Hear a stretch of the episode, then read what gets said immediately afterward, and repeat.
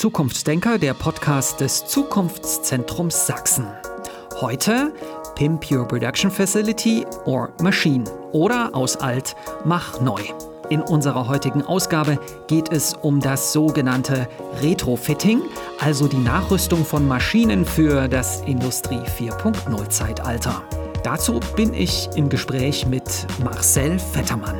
Und noch ein Hinweis in eigener Sache. Wir bitten die Gesprächsqualität der heutigen Aufzeichnung zu entschuldigen. Und jetzt geht's los. Zukunftsdenker, der Podcast des Zukunftszentrums Sachsen zum Thema Retrofitting. Das Wort Retrofitting ist in der Anmoderation schon gefallen. Was äh, genau verbirgt sich denn hinter Retrofitting?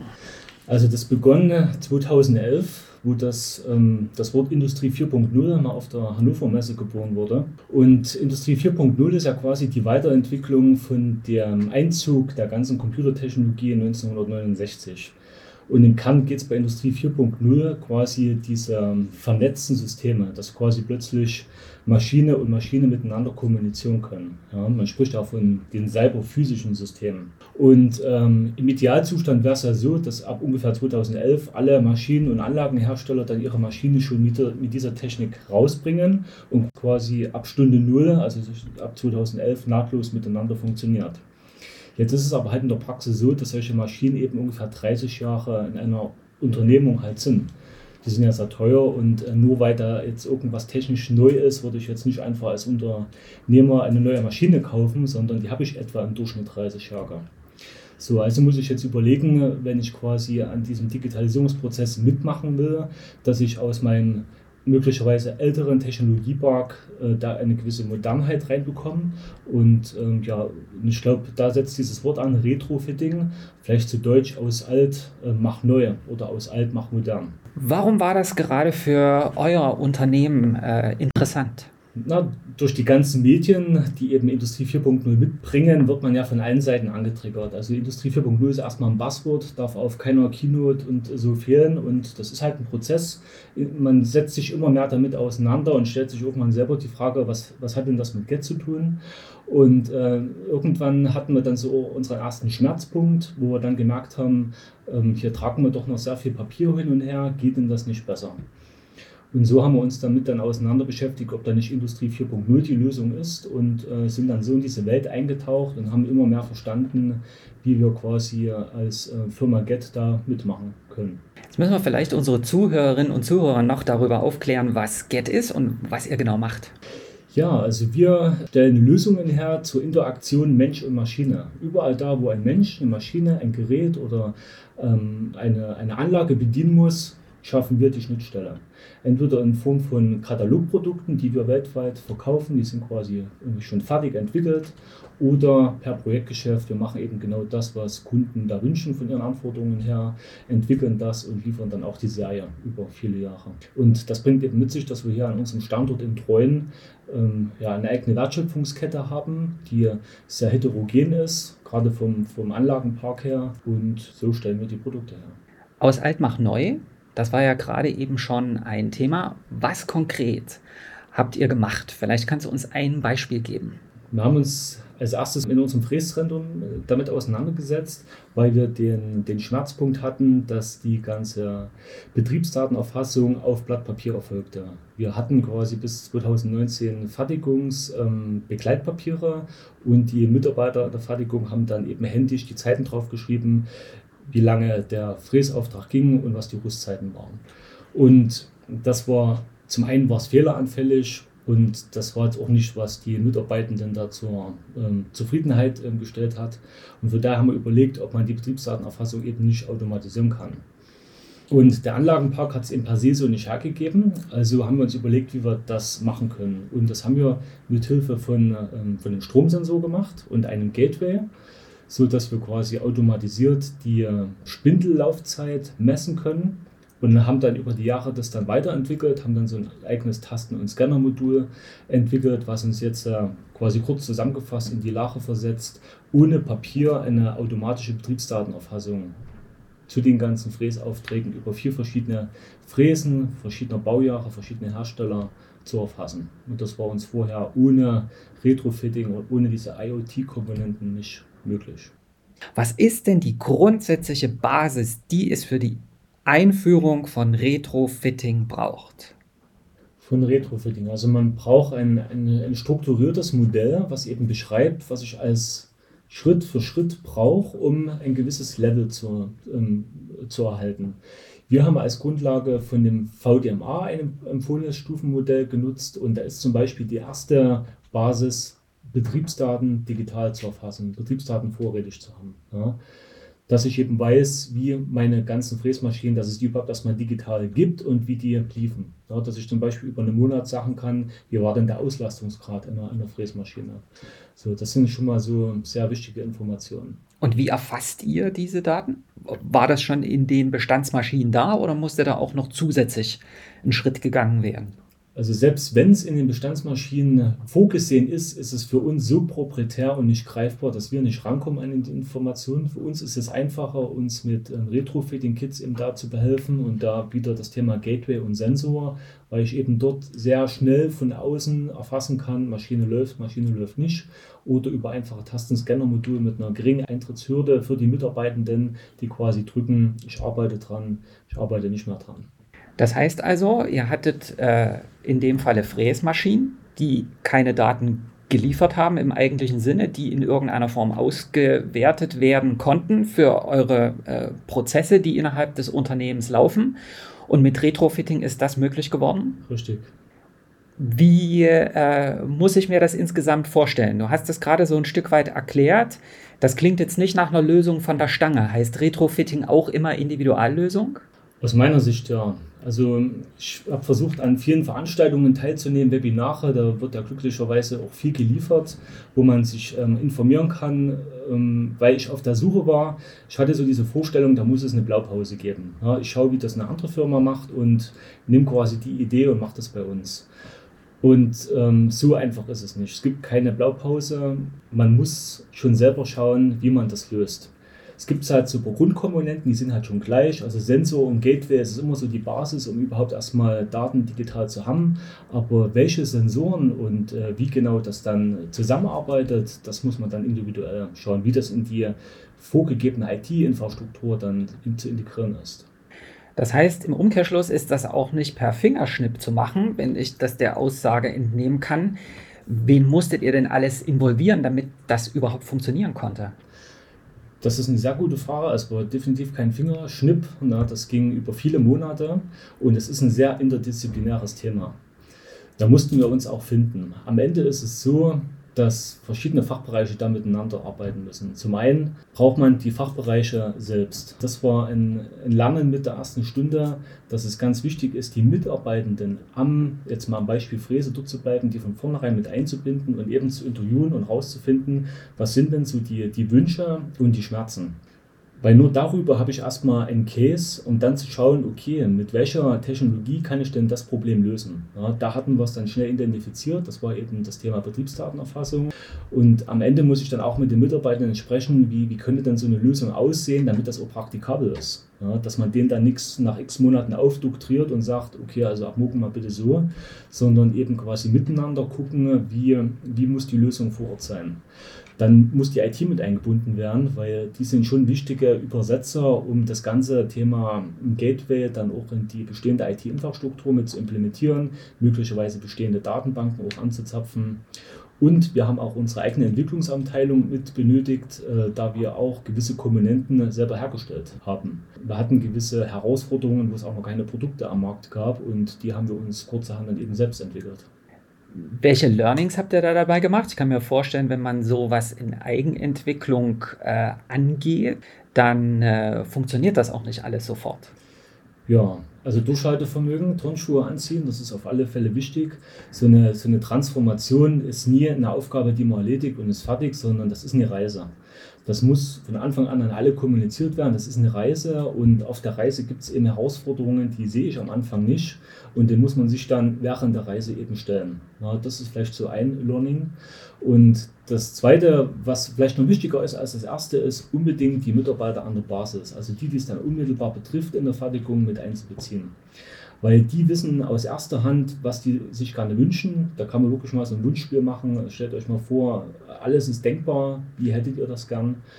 Das ist schon mal ein guter Einstieg. Und ähm, dann eben die Probleme. Ne? Was nervt die, was beschäftigt die, was sind Zeitfresser? Und auf der Basis haben wir dann angefangen, uns eine eigene Datenbank zu erstellen mit einer Schmerz- und Wunschliste, haben das dann etwas priorisiert und das hat uns dann auch so ähm, ja, eine Richtung gegeben, mit welchen Themen wir uns als erstes beschäftigen. Ja.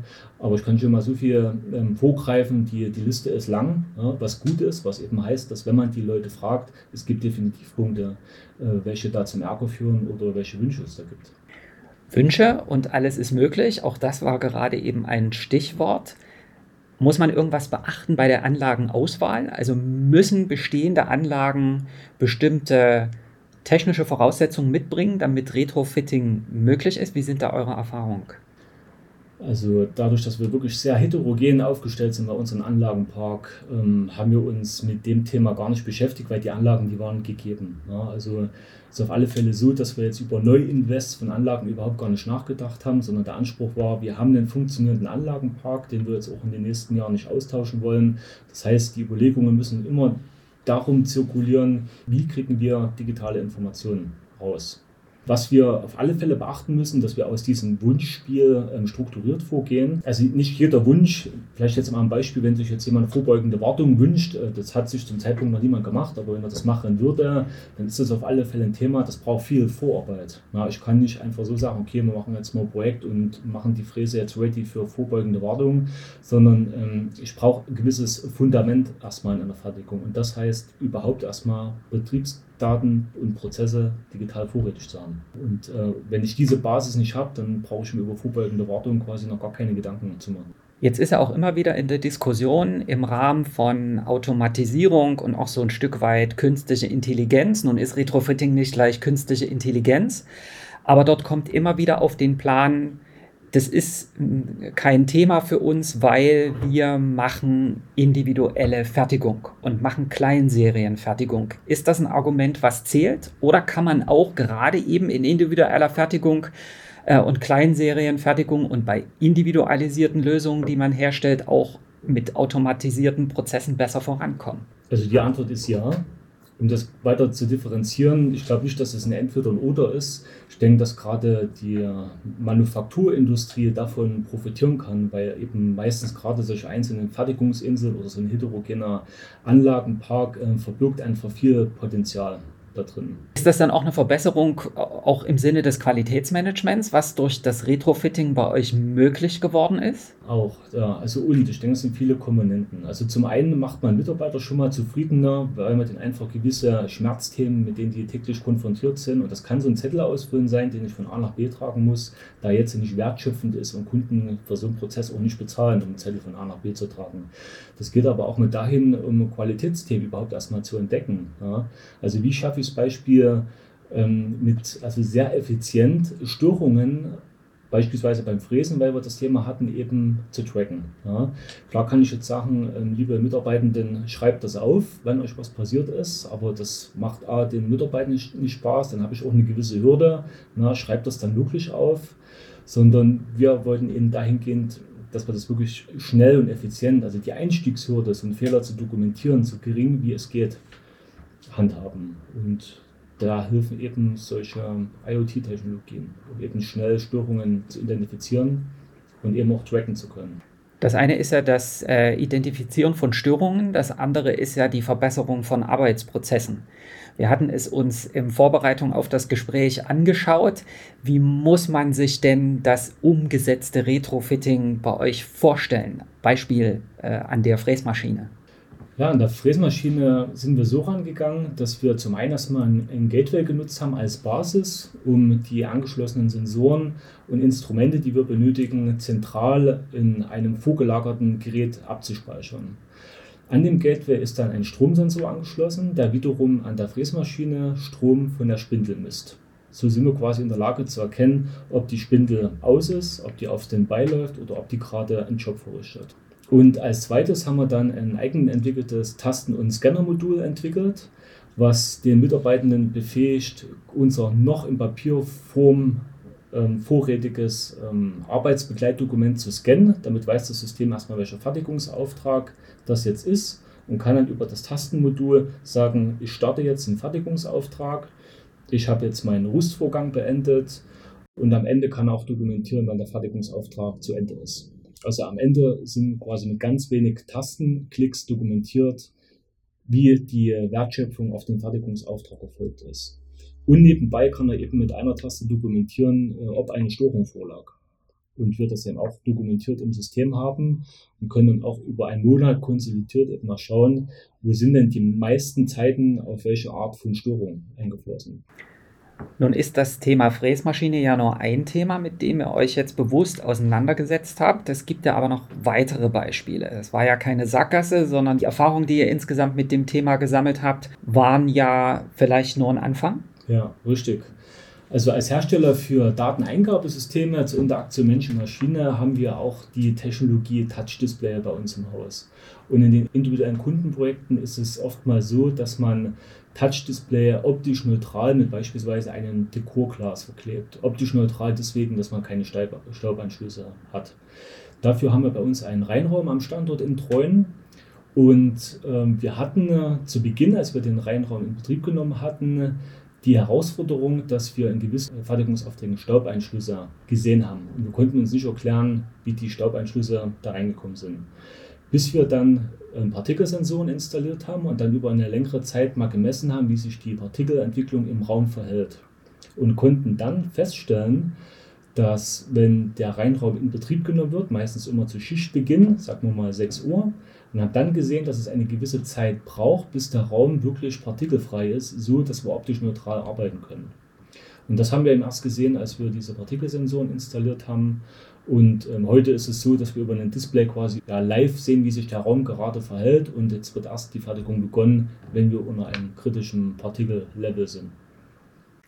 Inwiefern braucht es für Neuerung wie Retrofitting, das in sein Unternehmen zu implementieren, auch einen Nährboden bezüglich des Managements und der Unternehmensleitung? Also der Nährboden, der ist ganz wichtig und ich würde sogar sagen, das ist das Fundament. Ja. Also die Geschäftsführung muss komplett uneingeschränkt dahinterstehen.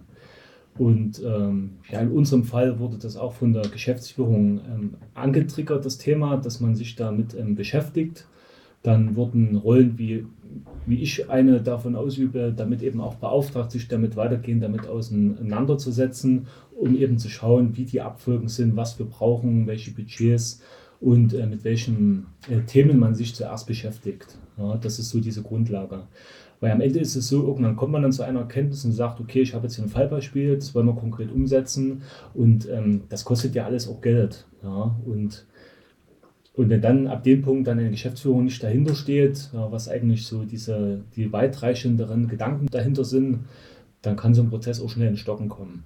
Ja, und das ist ein ganz wichtiges Mindset. Das muss vom Management, also wirklich von der Geschäftsführung übers Management an jeden Einzelnen herangetragen werden, warum es gut ist, sich mit Industrie 4.0 zu beschäftigen. Hat das auch was mit Wissenstransfer im Unternehmen zu tun? Du hattest vorhin ja schon angesprochen, dass äh, diese Retrofitting-Projekte wirklich nur funktionieren konnten, weil einfach alle Betroffenen mit ins Boot geholt worden sind. Also inwiefern ist dort Wissenstransfer und Bestandswissen aus eurem Unternehmen für den Erfolg von Retrofitting-Projekten mhm. mitverantwortlich? Ja, also das ist ein ganz guter Punkt. Ja, wir haben auf dieser Reise, die wir bis heute gegangen sind, sehr viel gelernt. Das heißt, der Wissenstransfer, der ähm, läuft so on the job und natürlich viel aus dem Vernetzen. Ja. Als wir dann für uns erkannt haben, dass das Retrofitting für uns ein wichtiges Thema ist, haben wir eben schon geschaut, okay, wer sind Gesprächspartner im näheren Umfeld und haben dann die Gespräche gesucht, Webinare, das ganze Angebot in diesem Kontext. Und über so einen Austausch erfolgt Wissenstransfer.